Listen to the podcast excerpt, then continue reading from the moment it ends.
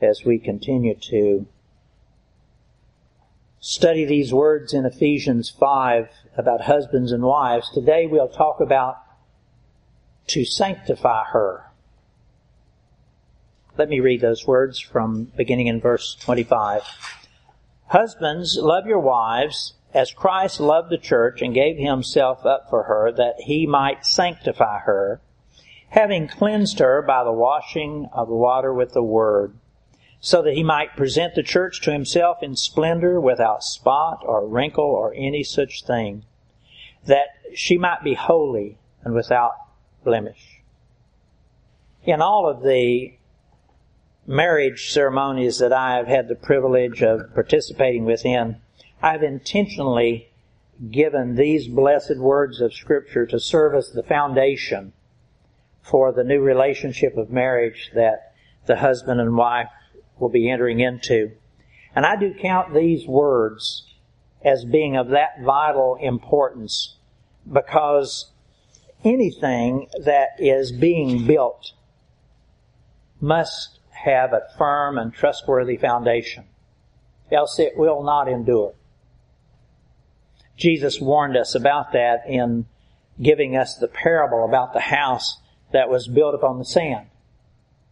He said that when the winds came and the storms beat down upon that house, it fell, and great was its fall. But not so with the house that was built on the foundation of a solid rock. It was able to stand firm throughout all of the winds and the storms that came against it. And so also, that is true for a marriage relationship that's built upon the solid rock of Jesus Christ. That marriage is able to withstand the worst of winds and storms that come against it. And that assurance is so very comforting to me as a husband. But may I also say that the benefits of this blessed relationship that we have with Christ reach far beyond just being a means of protection from all the storms of life. Jesus also brings with him so many other blessed provisions, good and precious gifts of love that make all the days of our life a comfortable walk in green pastures. It's a treasure that he brings with him. And again, yes, that special experience of love is what all men and women do desire and seek after. A love that meets all of their earthly needs and provides joy and happiness. But as you know, unfortunately, most husbands and wives never find that. And that's especially so when the relationship is, is between a husband and wife that do not have that solid rock of Christ as their foundation. For them, when those storms of life come, and those storms surely will come into every marriage. Their foundation of sand will begin to give way, and they'll find that their relationship, their marriage, is just suddenly washed away, lost forever.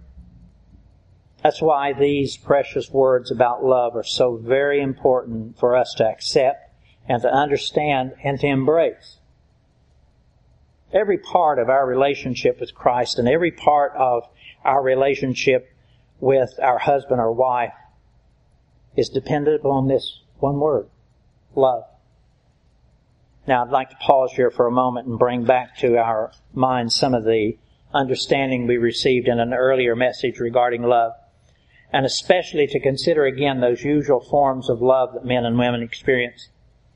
In that earlier message, we talked about four kinds of love that are spoken about in these scriptures, three of which can be felt and experienced by most all people, even those who do not have Christ within their lives. And those are the kinds of love, the forms of love that seem to somewhat satisfy most all the people of the earth. One of those kinds of love that can be experienced by all people is the phileo love. Phileo brotherly love, the kind that we feel towards friends and neighbors. Another kind of love is similar, and it's that kind of love which parents and children experience. Storge love. the kind of love that flows through family relationships. And then a third kind of love, the one that most all the people on all the earth seek after and enjoy, is eros love, the kind of love that's mostly physical and emotional. But there, that fourth kind of love, agape love, it stands alone, is of a whole different nature and expression from those other forms of love. Agape love is especially unique in that it is only present within those people who have Christ as their Savior and Lord. May I say it again? Agape love is only present within those people who have received Christ as their Savior and Lord. Christ Himself is present within agape love and He continually blesses and shores up and strengthens that foundation of our marriage. That's why as the winds blow and the storms come, agape love will stand firm. It'll never fail. And may I say that, and I want to say this with all clarity of understanding, that unless and until both the husband and wife are truly saved, until they have Christ securely within their heart as their Savior and Lord, these precious truths that we're considering here today can never really come into being. Christ as Savior and Lord is absolutely essential to the godly agape love relationship that will hold a marriage together. That's why God is so clear and plain in His warnings about being unequally yoked together with an unbeliever. Listen to these words. And please do mark these in your Bible because they're so important. These words come from 2 Corinthians 6, beginning in verse 14. Do not be unequally yoked with unbelievers.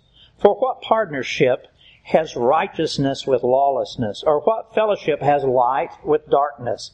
What accord has Christ with Belial, the devil? Or what portion does a believer share with an unbeliever? What agreement has the temple of God with idols? For we are the temple of the living God. As God said, I will make my dwelling among them and walk among them, and I will be their God, and they shall be my people. Folks, great care must be taken before entering into a relationship of marriage. Too often the husband or the wife is a believer, but the other is not. Is not. Yes, the unbeliever might want to believe and actually believe that they believe, believe that they are saved. And such confusion as that takes place too often here in this Bible Belt South of ours. We grow up in church. Our, our family members are saved and we think that we are saved. But somewhere along the line, we fell short. And therein is the continual pitfall that couples fall into. One is truly saved, but the other is not. It only begins to show after the marriage has gotten into those stormy trials and parts of that foundation begin to give way. And unfortunately, too often, by that time there are precious children who suffer terribly in the process. And yes, we, we do read in 1 Corinthians 7 that sometimes an unbeliever might later become saved. And that being with direct influence being brought by the godly lifestyle of that believing spouse. Let me read those words for you. 1 Corinthians chapter 7, beginning in verse 12. If any brother has a wife who is an unbeliever, and she consents to live with him, he should not divorce her. If any woman has a husband who is an unbeliever, and he consents to live with her, she should not divorce him. For the unbelieving husband is made holy because of his wife, and the unbelieving wife is made holy because of her husband. Otherwise, your children would be unclean. But as it is, they are holy. But if the unbelieving partner separates, let it be so. In such cases, the brother or sister is not enslaved. God has called you to peace.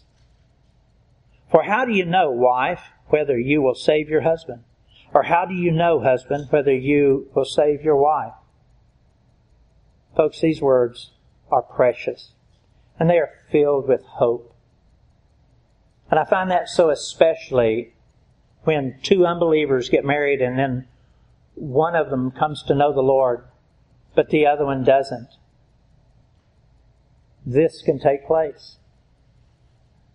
And we do pray for the unbelieving husbands and wives in those relationships that are unequally yoked.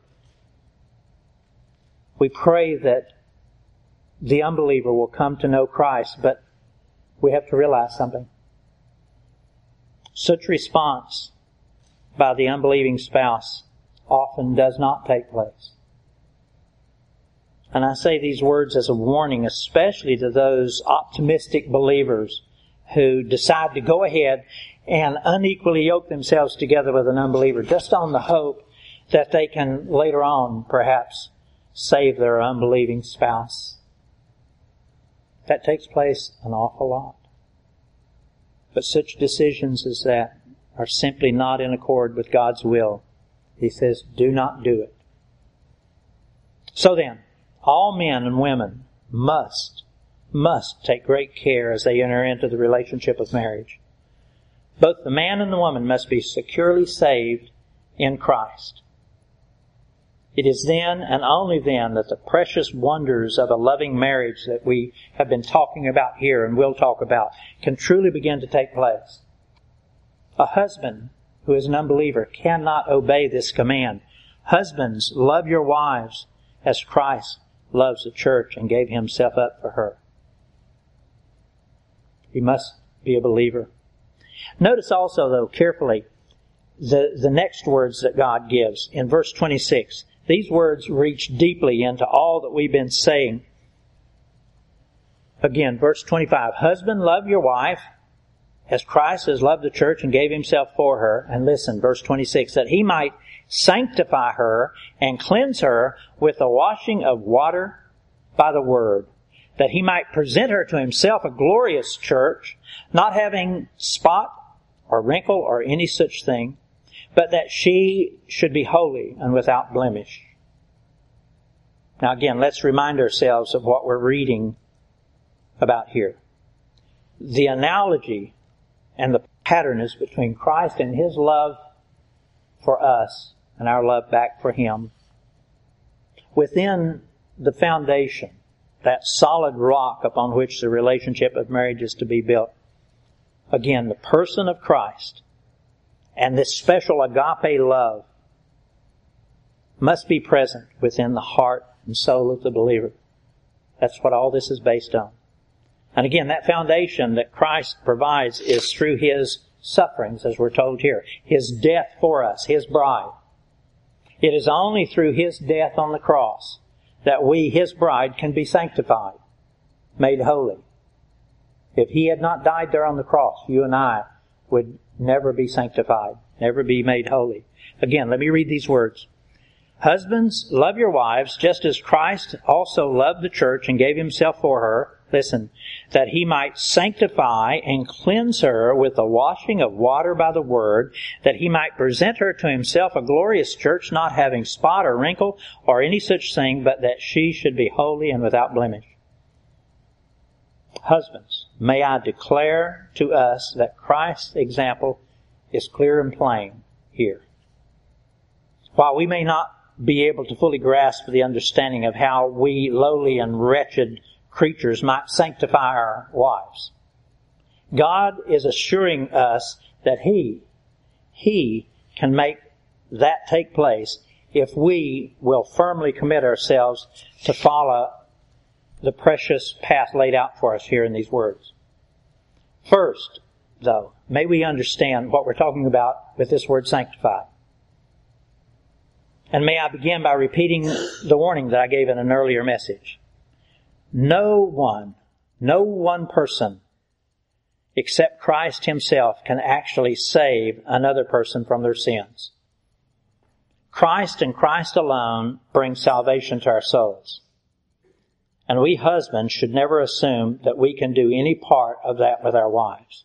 However, with that being said, from the words that we have just read there in, in 1 Corinthians 7, husbands, we know that we can participate in the salvation and the sanctification of our wives. Let me say that again. From those words, husbands, we know that we can participate and we are being commanded to participate in the salvation and the sanctification of our wives. That's what these words are all about that we're reading and studying here. Those words from 1 Corinthians 7 again. For the unbelieving husband is made holy, sanctified, because of his wife, and the unbelieving wife is made holy, sanctified, because of her husband. There's a direct involvement there. And that is the same understanding that we read here in Ephesians 5. That we husbands not only can, but we're being commanded to take this, this responsibility to actively initiate and to carry on forward with the sanctification of our wives. Again, that he might sanctify and cleanse her with the washing of water by the word, that he might present her to himself a glorious church, not having spot or wrinkle or any such thing, but that she should be holy and without blemish. Folks, listen. These are not just powerful words. They are power-filled words. They carry with them all the power and the resources of the kingdom of God. They are words of promise, words that assure us husbands that if we will only follow these very simple commands, wonders beyond our imagination will take place within our marriages. In these words, we're being instructed to assume the most Christ-filled role that we have ever imagined. A role in which we cleanse our wives by washing her with the pure and cleansing Word of God. Now, do those words seem odd to you? They seemed odd to me when I first began to study them some years back. But these words are not odd at all. They are simple words of truth. As husbands, we are to be the spiritual leaders of our family, ourselves filled with God's Holy Spirit, and fully committed not only to our own sanctification, but also to the salvation and, sanctification of our family members, especially our wives. And while yes, we ought to be very knowledgeable and thoroughly studied in, in these words of God, it will not be our cleverness. Let me say this. It will not be our cleverness of speech or our presentation of these words that will bring about the sanctification of our wife. We can't talk her in to believing or into this sanctification. The power to do that is already within the words of God. That's what he's telling us here. These words are powerful. They have their own singular power. Let me read that for you. That's in Hebrews 4, beginning in verse 12. For the Word of God, this, this Word of God is living and active sharper than any double-edged sword. It's able to pierce down between bone and marrow, soul and spirit, and it is able to discern the thoughts and the intents of our heart. It is powerful. And I'll say again, they carry their own power. All that we husbands need to do is to be very intentional and very purposeful and very diligent to pour out this word upon our wives daily and all throughout each day. So much so that it will just become a way of life for us. We must pray with her several times a day. Husbands, do you pray with your wife? Do you lead that prayer? And several times a day. Do you fervently bring family and friends and other concerns before the throne of God with your wife? We must take her to church so that she can hear more and more of these precious words of God. We must do Bible studies, get involved in Bible studies and spend devotional times with her. That is the pouring out, the washing, the cleansing of our wives with the Word of God. And if we'll be faithful to do those things, then God will be faithful to do all the rest. He will sanctify our wife, make her holy, purify her soul, and set her apart for His special plans and purposes. That's what sanctification means. to be set apart for the purposes of God. And He'll do that. But we have to do our part. That's what these words mean. That's what these commands to us husbands are all about. For us to be the spiritual leader of our family and to pour out this blessed word upon our wives. Husbands, love your wife just as Christ also loved the church and gave himself for her, that he might sanctify and cleanse her with the washing of the water of the word, that he might present her to himself a glorious church, not having spot or wrinkle or any such thing, that she should be holy and without blemish. What a treasure a husband has when his wife is so fully trustworthy but that takes place only as we do these things. One last thought, and I'll close. These words also have an implicit warning hidden within them. That warning is that if we husbands do not pour out the cleansing words of God upon our wives all throughout the day, but instead we pour out the corrupt ways of the flesh upon her. Our opinions, our ideas, our dislikes. If we pour out those corrupt ways of the flesh upon her, she will just as quickly be guided by that. In other words, if our wives watch us curse our neighbors, or she watches as we cheat in our business dealings, if she watches as we complain about those in authority over us, as we complain about work or our coworkers, as we choose to watch ungodly programming on our television or in the movie houses. She watches as we take advantage of other people in their weaknesses. Then husbands, we need to be assured that our wives will be guided by all that we do and say in those circumstances also. And I don't mean to paint a wife as being mindless and not able to make good decisions. It is simply the nature that God has put within our wives to join in with us in our beliefs and in our behaviors. That's what makes us one flesh. We think alike. We act alike. There's a special portion of scripture that's not initially given between a wife and a husband. I, I believe though that it is appropriate to the understanding of these words here today. These words come from a promise that Ruth made to her mother-in-law Naomi in the book of Ruth. There she said in Ruth chapter 1 verse 16, where you go, I will go. Where you stay, I will stay. Your people will be my people and your God will be my God. Where you die, I will die and there I will be buried. A oneness to the end.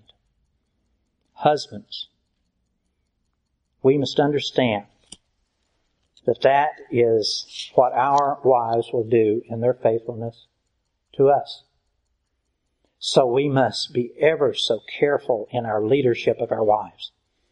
Everything that we think and say and do is being carefully observed by them. And God has put within their souls to follow us wherever we go. So husbands, guard your steps carefully and do as these precious words command. Husbands, love your wives, just as Christ also loved the church and gave himself for her, that he might sanctify and cleanse her with the washing of water by the word, that he might present her to himself a glorious church, not having spot or wrinkle or any such thing, but that she should be holy and without blemish. Let's pray.